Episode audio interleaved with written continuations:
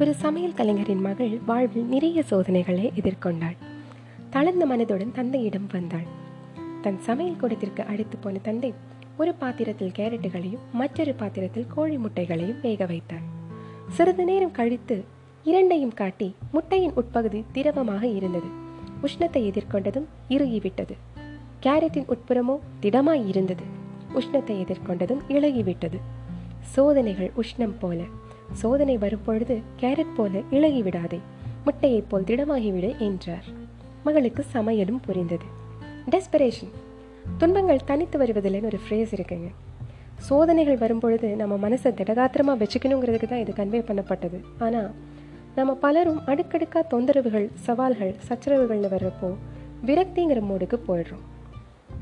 ஏன் எனக்கு மட்டும் இப்படி நடக்குது? எனக்கு ஒரு விடிவு காலமே இல்லையா? அப்படின்னு ஒரு தெரியாத ஒரு குரல் நமக்குள்ளே பேசிக்கிட்டே இருக்கும். அந்த குரல் நம்மளையும் ஒரு நெகட்டிவ் எலிமெண்ட்டை தான் வெளியில் ப்ரொஜெக்ட் பண்ணி வைக்கும். இது எதுவுமே இயல்புக்கு அப்பாற்பட்ட விஷயம் இல்லை தான் இருந்தாலும் நாம் நமக்கு முக்கியம் இல்லையா? ஸோ வாழ்க்கையில் அடுத்த கட்டத்தை நோக்கி முன்னோக்கி செல்ல நாம் இந்த விரக்திங்கிற கான்செப்டை எலிமினேட் பண்ணணும். எப்படி பண்ணலாம்? சிம்பிளுங்க கண்ணுக்கு முன்னாடி புலப்படக்கூடிய காரணங்கள் இருக்கும். நாம் நினச்சி பார்க்குற அளவுக்கு சூழ்நிலை கைமீறி போயிருக்கா? கண்டிப்பாக போயிருக்காது பெரும்பாலான சந்தர்ப்பங்களில் நம்ம மனசு தான் ஒரு பூத கண்ணாடி வச்சு அந்த சுச்சுவேஷனை பார்த்துருக்கோம்.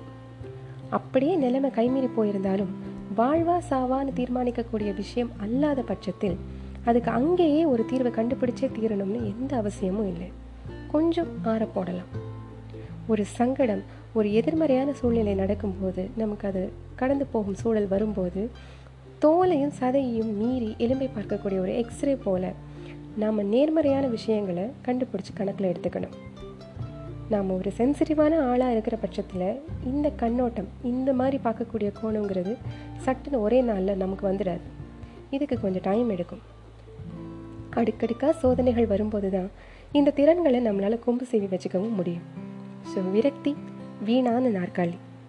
இணைந்திருங்கள் மின்மினி பூச்சிகளுடன் அடுத்த பதிவிற்காக. நன்றி.